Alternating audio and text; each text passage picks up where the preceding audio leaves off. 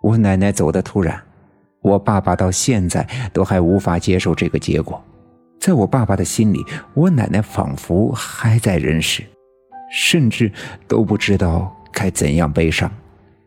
于是，现在看到这条小蛇被这奇异的事情惊呆，被张会计这么一提醒，几乎乱了阵脚，不知所措。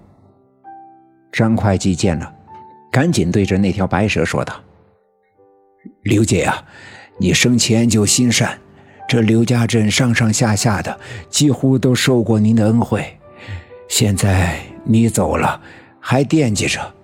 我说一句啊，你就放心的去吧，让我们把你的棺椁入土，这样呀，你才能在那边安生，不是？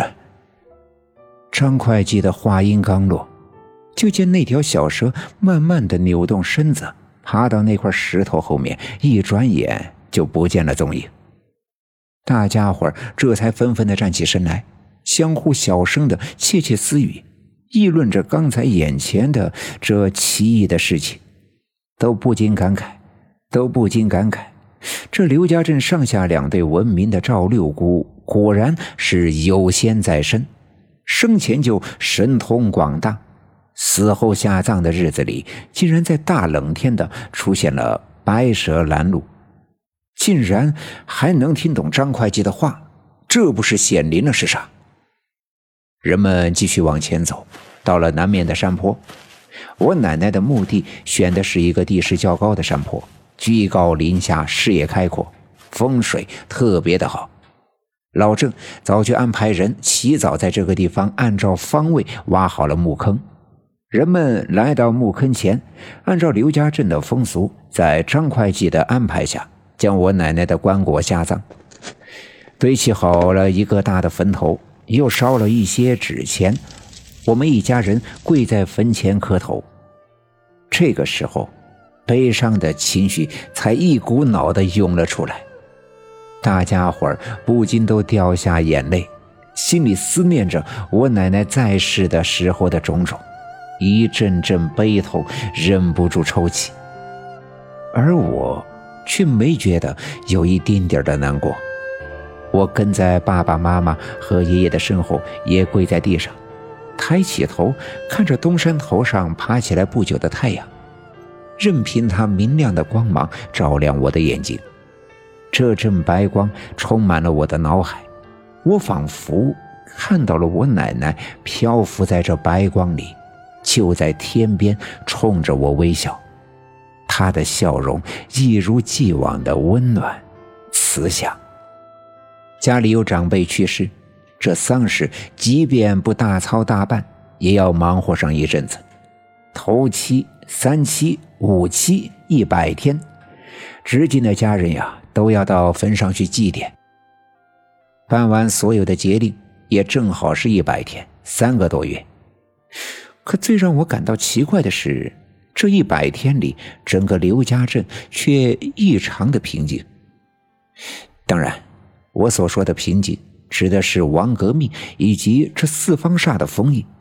我来来回回的从王革命家门前走过几趟，他们家的院子里笼罩的黑色的烟气也不见了。他们家的院子里的半人高的蒿草，随着日子的变暖，早已纷纷迫不及待的变绿。自从王革命进入了邪门的柳树沟，再也没回来。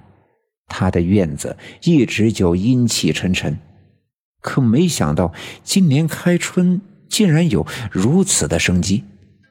其实只有我自己知道，我奶奶的灵魂并没有像人们说的那样进入了阴间，而是在常三太奶的仙山。但我还是挺纳闷的，这些日子里我奶奶一次也没回来。也没有进入到我的梦里，没了一丁点的消息。我便学着奶奶的样子，初一十五的给常三太奶烧香上供。三太奶也没曾给我任何的指引。在很多时候，我特别想再去常三太奶的仙山，再到那个长廊里去看看雪蛇藤给我奶奶刻的石像，看看我奶奶。可每次，我打开奶奶放在炕烧的那口红漆木柜，看到那个裹着金甲蛇皮的马鞍，他却一直安安静静地躺在柜子里。如今已经是六月中旬，今年的刘家镇风调雨顺，人们种在地上的种子呀，也都长势不错。在这一百天里，再也没有出现什么的邪门的怪事。那些怀念我奶奶的人说，肯定是我奶奶在天之灵庇佑着刘家镇。那些曾经受过我奶奶恩惠的人家，甚至在初一十五的时候，都会在院子里给我奶奶烧香祭拜，祈求她的保佑。可我无论如何都觉得不对劲，这种突如其来的平静让我的心里老是不踏实。我不相信王革命就这样罢手。也不相信被四方煞封印的那些妖邪已经杀死了三个十月初八生日的人，就差这最后的一下，会就这样甘心收手。所以，这样的平静只能有一种原因，那就是那些妖邪正在酝酿着一场大事。如果不加以防备和应对，一旦事发，恐怕就难以收拾了。可到底这些妖邪在酝酿着什么呢？本集已经播讲完毕，感谢您的收听。欲知后事如何，且听下回分解。